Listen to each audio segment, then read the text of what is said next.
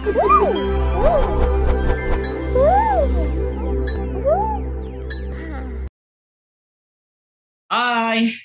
Apa kabar semuanya? selamat datang di podcast dari Himar, Pak. Apalagi kalau bukan Sapa Rupa.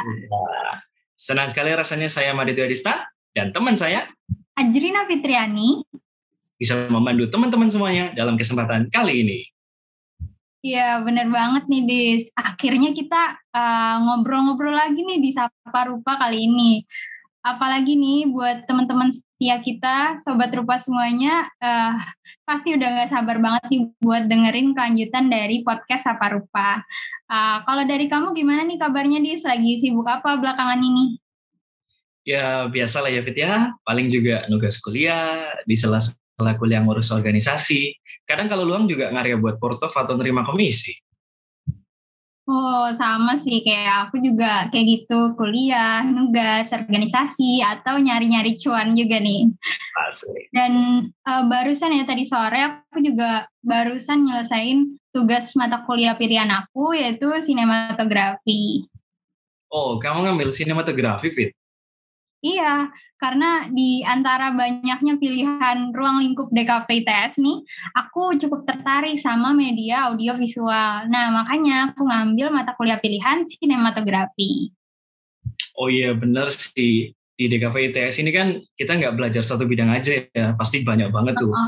Dan pastinya kalau ditekunin di satu bidang itu bisa jadi pilihan spesialisasi buat ntar kalau mau kerja gitu sehabis lulus dari DKV ITS. Iya, pas banget nih di episode kali ini kita bakalan mengupas beberapa prospek kerja jurusan DKP bersama para alumni DKP ITS yang tentunya udah bekerja malang melintang mulai dari di studio, agensi hingga ke startup. Dan hari ini kita kedatangan bintang tamu yang beberapa waktu lalu tuh baru aja ngeluarin project bareng beauty vlogger yang wah keren banget sih. Tasya Parasya, Dis. Wah, keren banget tuh. Kira-kira siapa ya, Vin, star kita kali ini? Nah, langsung aja nih, kita bakalan ngobrol bersama Mas Ahmad Syahid Abdullah, atau biasa dipanggil Mas Syahid, alumni DKP ITS Angkatan 2016 yang baru lulus di tahun 2020. Dan pengalaman beliau ini udah nggak perlu kita ragukan lagi nih, Dis. Mulai dari sebagai, iya, mulai dari sebagai graphic designer, brand researcher, sampai sebagai project leader. Langsung kita sapa aja kali ya. Halo Mas Syahid. Halo Mas, gimana kabarnya? Halo semuanya, halo Fitri, halo Adis. Halo Mas, salah kenal. Oh, mungkin Masnya bisa kenalan dulu nih, biar ya. sobat di luar sana jadi lebih kenal gitu sama Masnya. Aduh, oke. Okay. Oke, okay, uh, sebenarnya thank you ya buat teman-teman dari Himarupa udah ngasih waktu nih buat saya juga di sini buat bisa sharing-sharing juga. Uh, mungkin pertama-tama uh, nama saya Ahmad Syahid, uh, bisa dipanggil Syahid. Ya, atau teman-teman saya biasanya juga banyak yang manggil Said.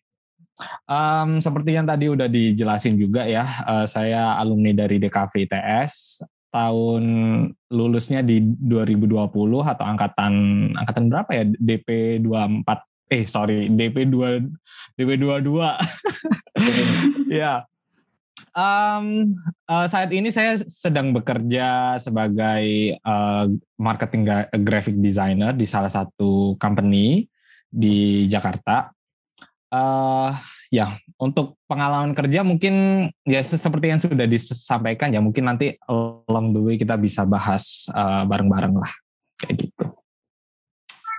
Yuk. Oke. Okay. Seperti yang udah Mas Syahid sebutin tadi nih pasti sobat rupa juga kepo nih kenapa kita ngundang Mas Syahid gitu. Jadi kemarin tuh sempat rame di Instagram tuh banyak banget yang nge-repost uh, videonya Tasya Farasya karena dia baru aja ngeluarin brand terbaru. Dan aku juga nih sebagai salah satu followersnya Mbak Tasya ini. ya. Kita menaker pak banget ya Peter. Iya dong, kita udah bestie banget. Lanjut ya, jadi uh, kepo kan ya lihat videonya, keren banget nih ilustrasinya, terus animasinya, dan yang bikin kaget ternyata tuh project manajernya tuh salah satu alumni kita di KPTS yaitu Mas Syahid ini. Wah, pas banget nih. Pasti kita tanyain aja, ayo tentang pengalaman Mas Syahid sebagai project manager. mungkin bisa dijelasin Mas soal apa sih project manager itu dan tugasnya itu ngapain aja sih? Soalnya kan mungkin okay. beberapa audiens kita itu kayak familiar gitu ya. Iya ya, oke oke. ya sebenarnya kemarin project-project itu juga uh, salah satu project yang cukup mengagetkan juga ya sebagai eh, maksudnya saya juga karena memang uh, salah satu kesempatan yang sangat baik juga saya bisa kolaborasi juga dengan Kak Tasya Uh, cuman kalau saat ini kita uh, kita ngobrolin soal konteks sebagai project manager, mungkin memang di jurusan kita nggak nggak terlalu banyak ini ya, nggak terlalu banyak familiar dengan dengan dengan pekerjaan itu atau dengan rules itu di sebuah uh, project begitu. Karena mungkin secara garis besar kita di kampus kan lebih banyak atau lebih uh, dituntut untuk bisa apa ya creating gitu ya. Lebih cenderung kita yang nge-produce sesuatu karya yang bisa yang bisa dinikmati orang gitu.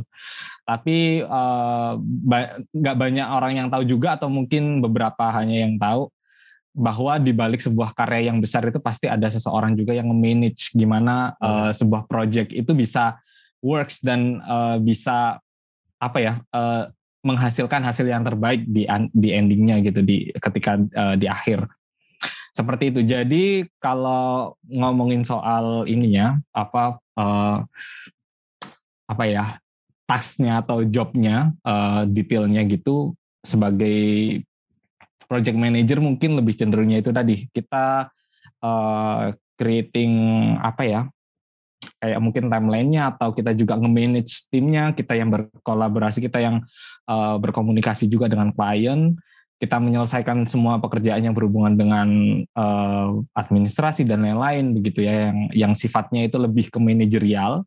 Jadi bukan bukan bukan kita yang nge-create tapi kita yang mengatur teman-teman yang ada di tim itu untuk bisa sama-sama uh, team up dan bisa uh, saling punya komunikasi yang baik gitu. Intinya seperti itu.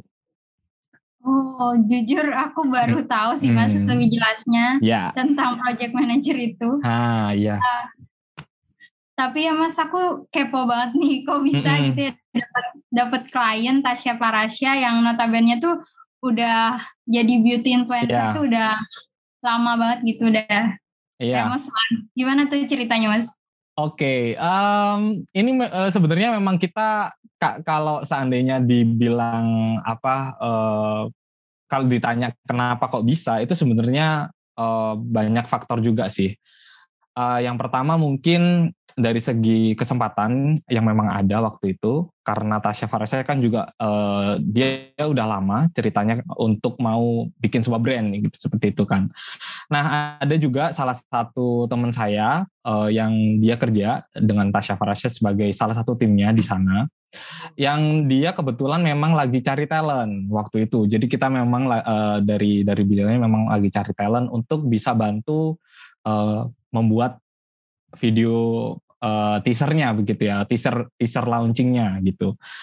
Nah, um, secara singkat cerita intinya adalah teman saya itu mencoba untuk menawari gitu. Kira-kira mau nggak nih uh, kita join di sini? Kita coba untuk ajukan ke beliau dan alhamdulillah memang uh, tim dari yang saya bawa itu bisa lolos seperti itu. Jadi kebetulan memang tim yang saya bawa itu nggak hanya saya pastinya ya karena saya uh, di sini jadi project manajernya, project leadnya. Uh, tapi ada banyak juga teman-teman yang jadi animator, ada yang uh, background artisnya, ada yang uh, uh, karakter artisnya, ada yang mu uh, music dan lain-lain. Yang semuanya itu uh, dalam satu tim itu. Uh, dan setelah kita coba untuk uh, apa ya dealing dan juga kita coba untuk nyamain persepsi dan juga uh, mungkin project brief dan lain-lain akhirnya kita bisa dapat uh, chance itu untuk bisa kolaborasi dengan Kak Tasya intinya seperti itu Oh, iya. luar biasa sekali ya. Tadi uh, kan Mas Syahid bilang ada kayak ilustrator, ada background artist, dan lain sebagainya. Berarti kan ini kerja dalam satu tim yang orangnya cenderung punya spesial, spesialisasi yang beda-beda gitu. Betul, Berarti kan betul sekali. Mas Syahid sebagai seorang project manager kan pastinya juga perlu gitu menyamakan ya persepsi ya. para anggota-anggota timnya gitu. Betul. Kira-kira nih Mas, sebagai project manager gitu dalam sebuah tim pasti kan bakal ngarahin tim ya. Mm-hmm. Uh, ada nggak sih Mas planning atau set tim gitu yang khusus buat meminimalisir semisal nanti ke depannya selama pengerjaan itu ada kendala dan semacamnya gitu. Uh, Oke, okay. kalau uh, kalau berhubungan dengan teknis selama kita pengerjaan pasti pasti kita uh, sebagai project lead atau project manager biasanya memang dia uh, in charge untuk make sure semuanya itu paham apa yang kita mau buat, apa yang kita mau uh, kerjakan dan bagaimana timeline dan juga uh, konsep secara secara garis besarnya itu seperti apa gitu ya berhubungan dengan teknis dan lain-lain. Yang pasti sih kita uh, untuk bisa jadiin tim itu bisa bisa kompak atau bisa uh, kerja dengan baik salah satu uh, dengan satu sama lain dengan background yang berbeda-beda juga. Yang pasti kita uh, harus bikinin ini sih, harus bikinin uh, perjanjian dulu di di depan bahwa oke okay, tim uh, anak ini in charge untuk bagian ini, job desk-nya diperjelas dan lain-lain.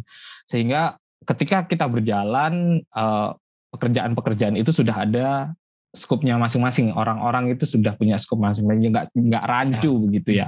Kadang kan kita kalau kuliah nih, eh, kita ngomong kuliah ya, karena saya juga eh, teringat sebenarnya dengan kuliah dan kalian pasti sekarang juga me, ada di fase itu.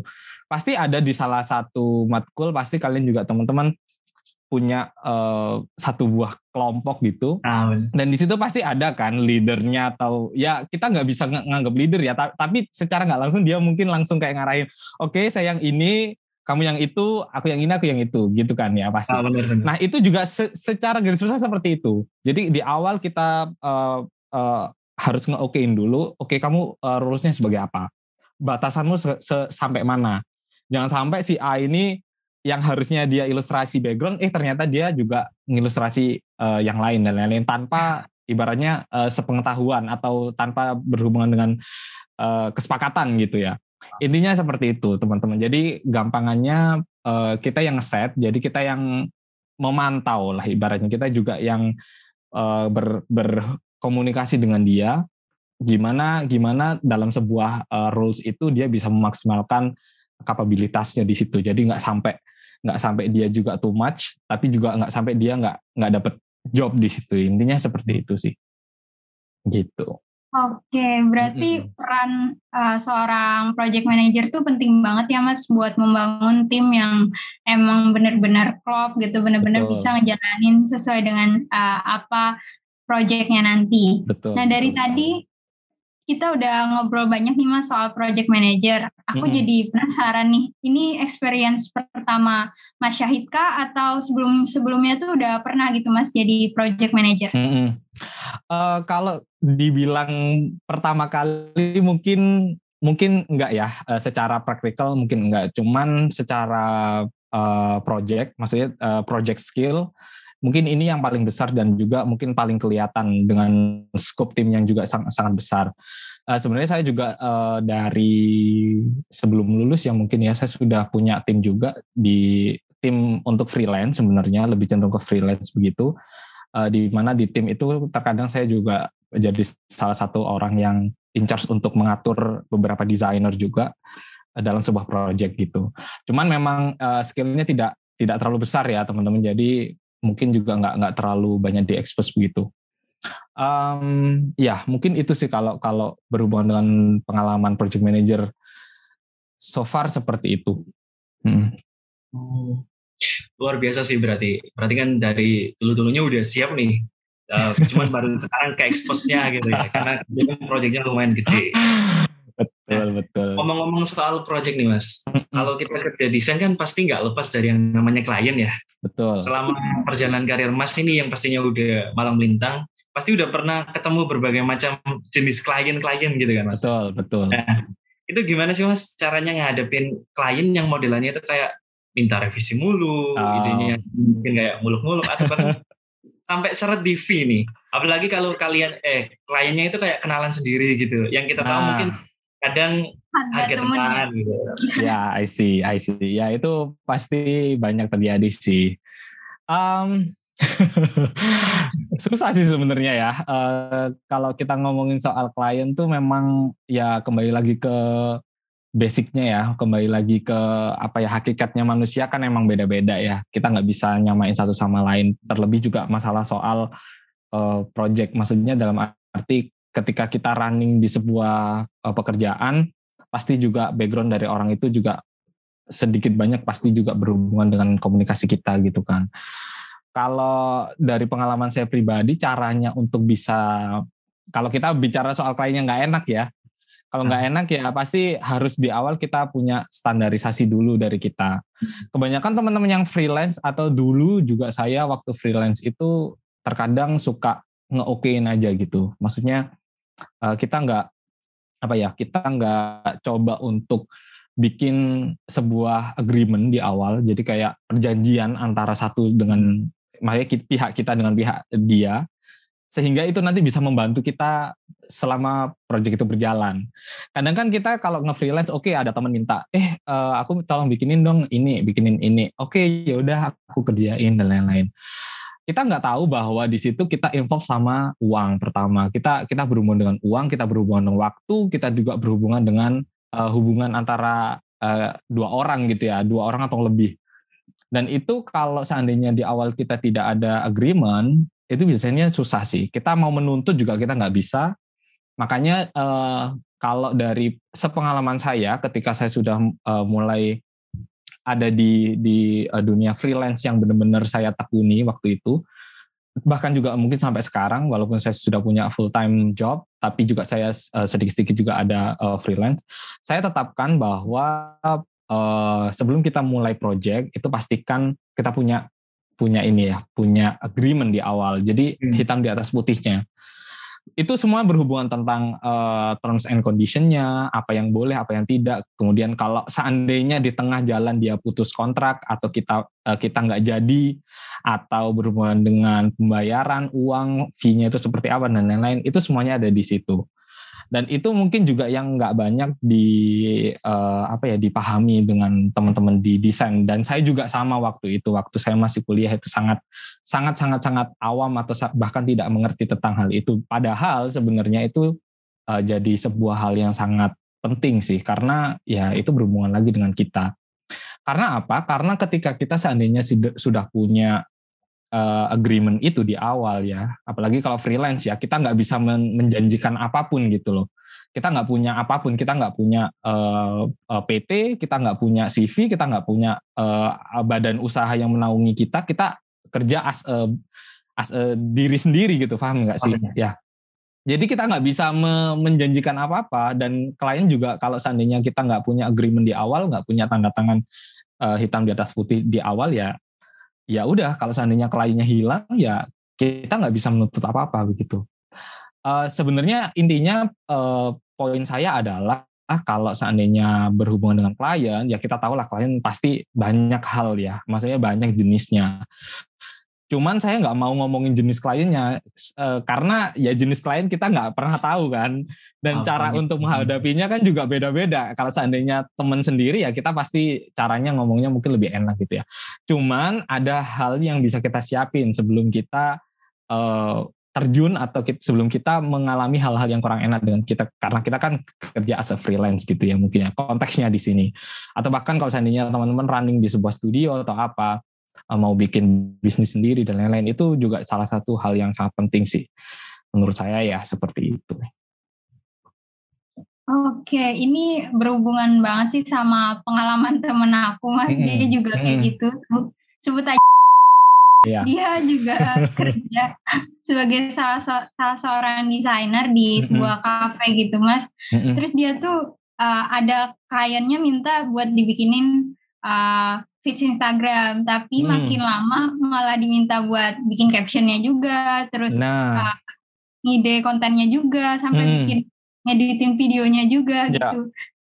Nah uh, itu benar banget sih kayak kata Mas Syed tadi ya, mungkin perjanjian di awalnya yang benar-benar uh, harus ada gitu ya Mas. Betul, karena memang uh, kalau kalau seandainya kita juga ngomongin soal pekerjaan kita ya, pekerjaan kreatif, andekan kita Eh, di kontrak atau kita juga uh, kerjasama dengan orang bikin sesuatu itu memang terkadang di tengah jalan pasti ada perubahan begitu nah uh, perubahan-perubahannya banyak ya bisa bisa itu bentuknya revisi bisa juga minta nambah desain minta nambah ini hmm. nambah itu gitu kan ya Nah itu Iya. memang memang memang sangat lazim sih. Nah makanya kenapa di awal kalau kita memang sudah punya perjanjian di awal atau baiknya kalau seandainya memang sudah ada hitam di atas putih lah ibaratnya. Nggak perlu yang aneh-aneh, nggak perlu tanda tangan materai nggak. Eh, cuman itu bisa jadi pegangan buat teman-teman. Jadi nggak cuman omong doang gitu loh. Kalau omong doang kan nggak ada buktinya ya ibaratnya. Kalau seandainya kita ada setidaknya kayak oke mas di sini jobku seperti ini, eh, saya bakalan ngerjain A, B, C, D, E, dan kalau seandainya ada permintaan di luar ini, bakalan ada tambahannya. Charge-nya ada sendiri. Nah itu bisa kita pakai untuk eh, make sure bahwa selama pekerjaan ini berlangsung kita nanti bisa ibaratnya kalau seandainya ada yang nambah nih kita bisa mas tambah ya ini soalnya udah di luar dengan apa yang kita agreementnya di awal gitu loh. Perjanjian kita di awal itu kayak gimana. Intinya seperti itu. Hmm, bener-bener nambah insight banget sih buat ngadepin klien yang kayak gitu. Apalagi kan sebagai bentuk upaya preventif ya bisa dibilang. betul sekali Oh ya mas, uh, Hmm. selain masnya ini jadi project manager gitu kan, uh, masnya ini kan sekarang kalau nggak salah sebagai seorang graphic designer di salah satu agensi desain yang namanya itu Quatrodia ya mas ya? Eh, saya bukan, bukan ya. Oh. Saya di eh, saat saya eh, kerja di salah satu perusahaan eh, di Jakarta, bukan bukan bukan studio ya teman-teman. Eh, saya saya em, untuk pengalaman studio saya di Surabaya ya. Eh, pengalaman studio saya di Surabaya. Kalau di pekerjaan saya saat ini saya di salah satu company eh, dari Jerman, salah satu company eh, Jerman di Jakarta. Eh, dan memang benar saya jadi eh, salah satu graphic designer di bagian marketingnya, jadi marketing graphic designer begitu. Malah lebih keren. Gitu, Kalau gitu oke. ada nggak mas pengalaman kerja yang Hmm. mungkin menarik selama mas jadi graphic designer di studio mana tadi salah satu perusahaan Jerman ya kalau? Iya betul. Ah kalau ngomongin soal graphic designer banyak sih pastinya yang yang ini ya yang apa eh, menarik. Terutama bagi teman-teman mahasiswa sih karena mungkin ini kan juga pendengarnya mungkin dari teman-teman mahasiswa ya eh, teman-teman adik-adik yang baru. Yang jelas sih kalau dari saya eh, semua eh, pekerjaan desain di luar sana itu sangat banyak ya teman-teman jangan jangan membatasi diri hanya terpaku di satu perusahaan atau satu jenis lini perusahaan karena di zaman sekarang ya di di perkembangan di perkembangan dunia desain sekarang atau industri desain sekarang itu sudah sangat masif sekali kebutuhan untuk graphic designer begitu. Jadi nggak hanya terbatas. Soalnya kalau kalau saya dulu mungkin atau dari teman-teman sekarang banyak yang prefer atau kayak oh aku pingin sekali masuk ke eh, studio A atau ke studio B atau studio C begitu ya. Karena ya pasti sih. Kita pasti ngelihat dari karyanya oh keren banget karyanya kayak gini bisa kayak gini dan lain-lain ya. Cuman eh, kita kita bisa bisa juga loh nggak hanya di situ gitu loh. Kita eh, kita juga bisa eh, untuk ngebus karir kita di bidang yang lain itu sangat terbuka lebar. Jadi nggak hanya nggak hanya terbatas di di eh, studio aja yang yang yang apa ya yang jelas-jelas kelihatan dia kerjaannya yang mendesain gitu ya balik lagi tadi karena kebutuhan eh, akan graphic designer sekarang udah mulai mulai banyak banget. Bahkan di company dengan jenis company apa mulai dari company multinasional atau company eh, BUMN atau BUMD atau ya apa pun lah yang yang ada di sekitar kita itu bahkan sekarang juga pasti butuh graphic designer kayak gitu.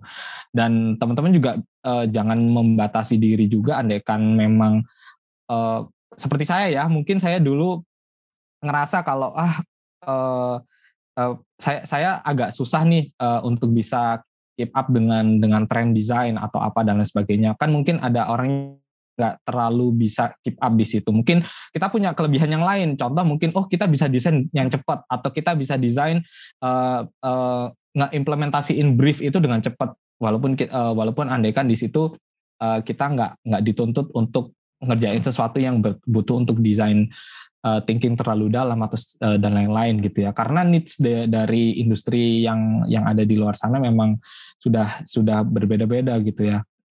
Intinya seperti itu teman-teman. Kalau uh, dari dari dari pengalaman saya juga mungkin agak berbeda ya. Uh, saya juga udah di dua jenis uh, company. Satu di uh, konsultan dan ini dan apa uh, graphic design studio dan sekarang ada di uh, company konvensional gitu ibaratnya. Dan itu pasti sangat berbeda sih culture, kemudian juga um, apa ya proses desainnya itu pasti berbeda.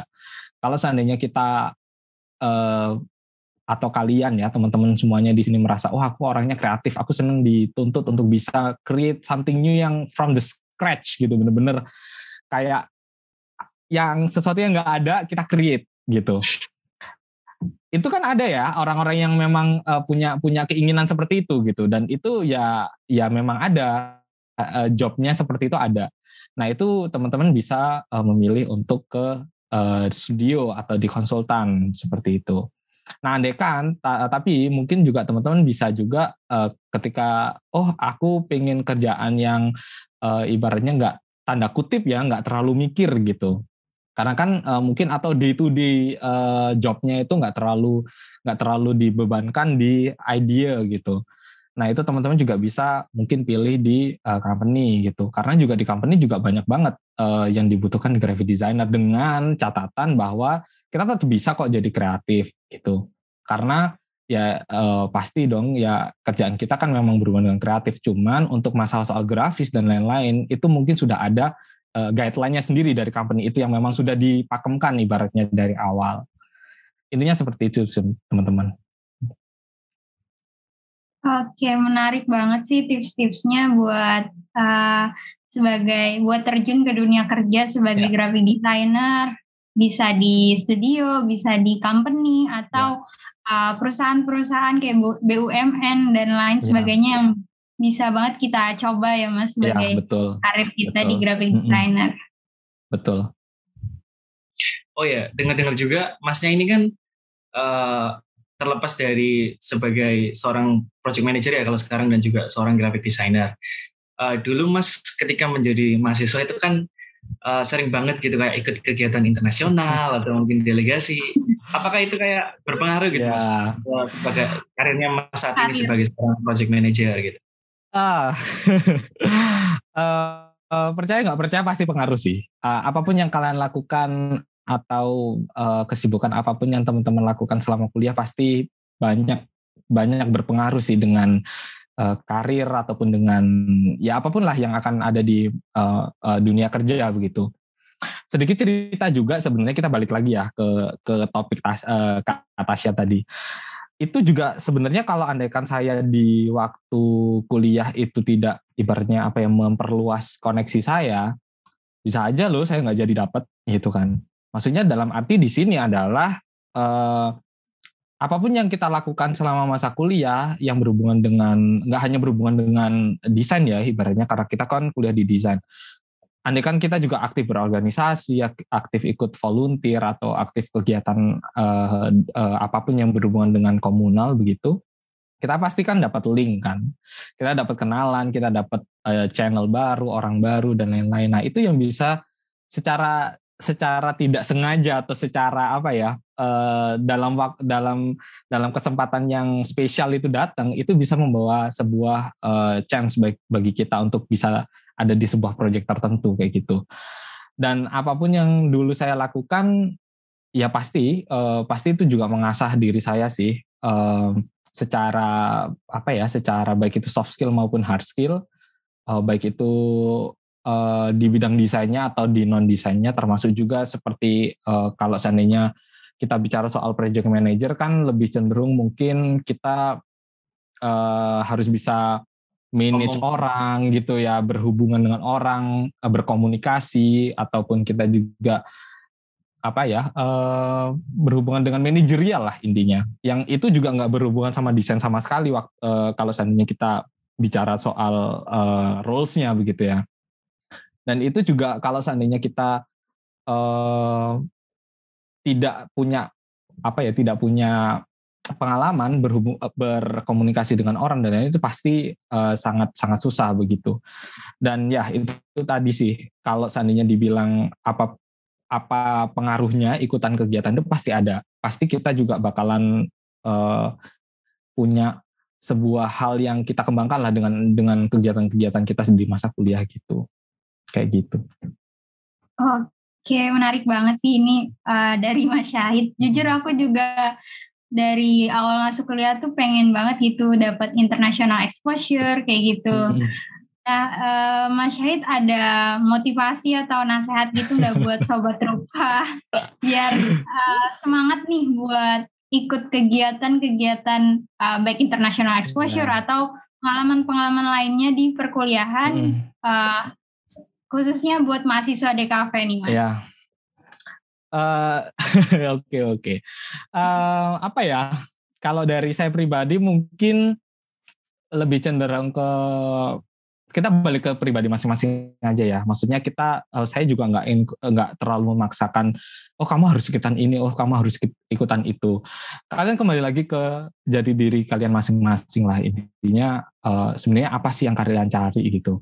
dulu memang karena karena saya punya uh, uh, ketertarikan dengan dengan dunia uh, luar, kemudian di, juga saya juga suka dengan hal-hal yang berbau internasionalisasi.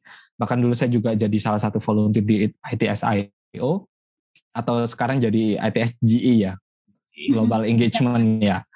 Nah itu juga salah satu background saya sih. Kenapa saya kok kok uh, pengen banget gitu ikutan acara-acara seperti itu dan itu juga uh, pasti setiap orang beda-beda kan. Mungkin di sini uh, Fitri juga kayak gitu atau Adis juga kayak gitu. Setiap orang pasti beda-beda. Ada yang suka banget ikutan acara kegiatan seni atau kolaborasi uh, dengan dengan desain dan lain-lain atau dengan komunitas dan lain-lain. Itu sama aja sebenarnya ya teman-teman. Dengan scope intinya kita di situ pengen untuk uh, ngebus link kita juga. Kita juga pengen dapat skill baru di situ. Dan itu oke-oke aja gitu jadi di sini saya nggak nggak mau uh, apa ya ibaratnya uh, ngasih teka, uh, ngasih tanda kutip kayak tekanan bahwa oh kalian harus ikut ini. Nggak sama sekali. Kegiatan apa pun it's fine dan itu selama itu bisa membangun membangun skill teman-teman baik itu hard skill atau soft skill itu baik. Nah kalau saya pribadi ini cerita saya sekarang ya. Jadi backgroundnya seperti itu dan saya juga uh, tipikal orang yang cukup terbuka dengan dunia uh, apa ya non design karena saya juga sebenarnya dulu cukup tertarik dengan uh, dunia apa ya hubungan internasional dan lain-lain seperti itu. Sehingga uh, chance saya di sini memang saya ikut kegiatan internasional itu supaya untuk bisa memperluas saja sih kayak oh uh, ternyata desain itu bisa diaplikasikan loh di sini dan rules kita itu di di dalam sebuah komunitas global itu ternyata ada gitu dulu saya juga pernah di salah satu uh, apa salah satu ini ya salah satu uh, apa sih namanya itu saya lupa ASEAN Student Forum namanya uh, di salah satu forum gitu internasional. Uh, bayangin saya anak desain dan waktu itu saya dimasukin ke salah satu uh, grup atau kita kan memang dibagi grup ya ada grup uh, dengan tema-tema sendiri dan saya masuk ke uh, tema re, re, uh, tema energi. Jadi waktu itu temanya energi gitu. Dan di sana memang banyak sekali orang-orang dengan background yang berbeda-beda. Ada yang dari orang bisnis, ada orang uh, kreatif, ada orang uh, law, ini apa hukum ya. Ada juga orang yang dari uh, pertambangan dan lain-lain. Nah di situ kita creating something untuk bisa bisa mengregulasi itu gitu loh dan di situ saya juga tertantang kan kira-kira apa sih uh, rules-nya anak desain nih di sini? Gitu kan kayak apa? Berhubungan dengan energi itu kita bisa apa? Gitu. Kira-kira penting nggak sih sebenarnya uh, peran seorang desainer gitu?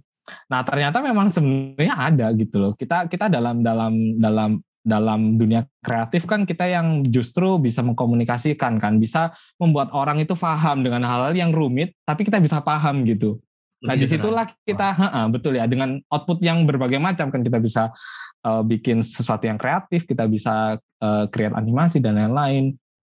Banyak sekali hal-hal yang bisa kita lakukan dan, dan di situ juga kita bisa uh, join as a part of yaitu tadi uh, community itu gitu. Hmm.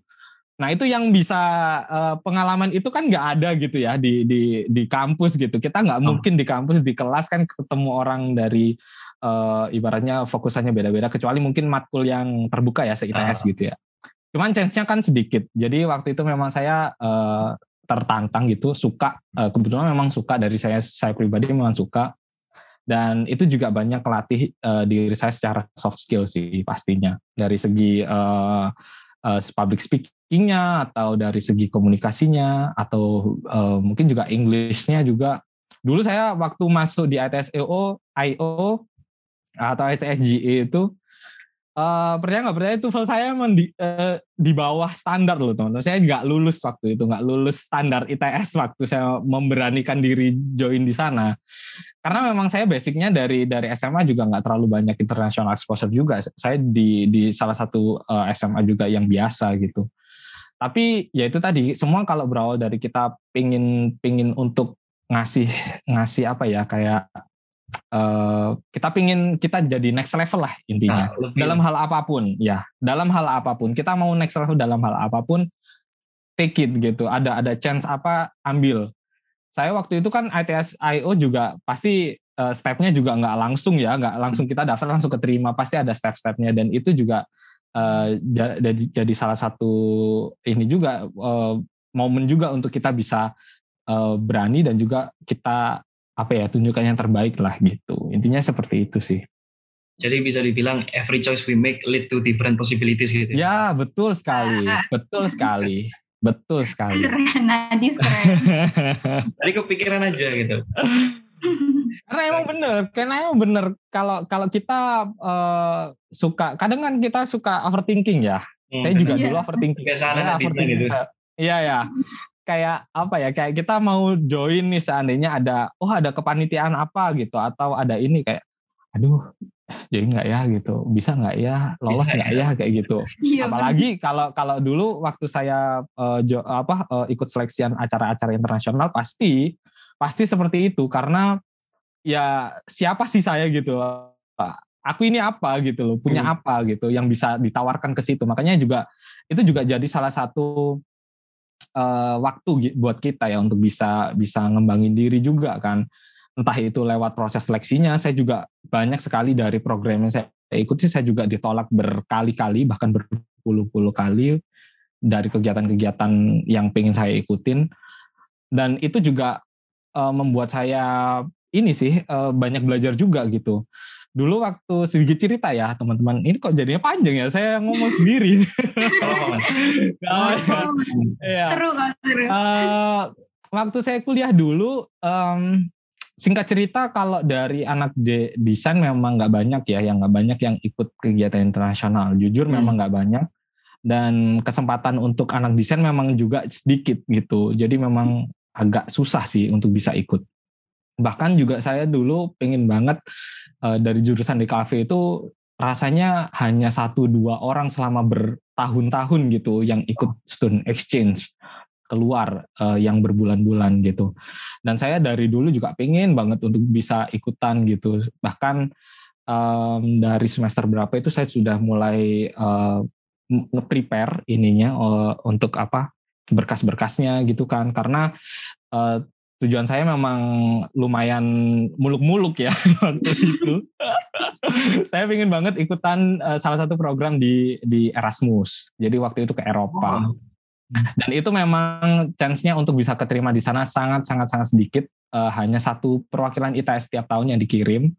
Dan uh, singkat cerita uh, dari sekian banyak program itu uh, saya sempat daftar daftar dua kali Erasmus dan yang terakhir itu sudah masuk ke tahap final akhir dari delapan orang ternyata diambil satu orang se ITS dan ya ya memang rezekinya nggak di situ mungkin ya tapi uh, percaya nggak percaya bahwa proses justru proses untuk bisa ada di stage itu itu justru yang membantu saya untuk bisa uh, apa ya uh, untuk bisa tetap improving gitu dari segi apa pun bah uh, baik itu dari segi uh, mungkin dari segi uh, administrasinya atau apa atau dari segi mungkin skill saya ngomongnya kurang atau waktu interview juga kurang ready atau apa dan sebagainya dan itu ya alhamdulillah ternyata setelah di situ saya bisa dapat uh, program terakhir sebelum saya lulus itu saya ke Jepang waktu itu.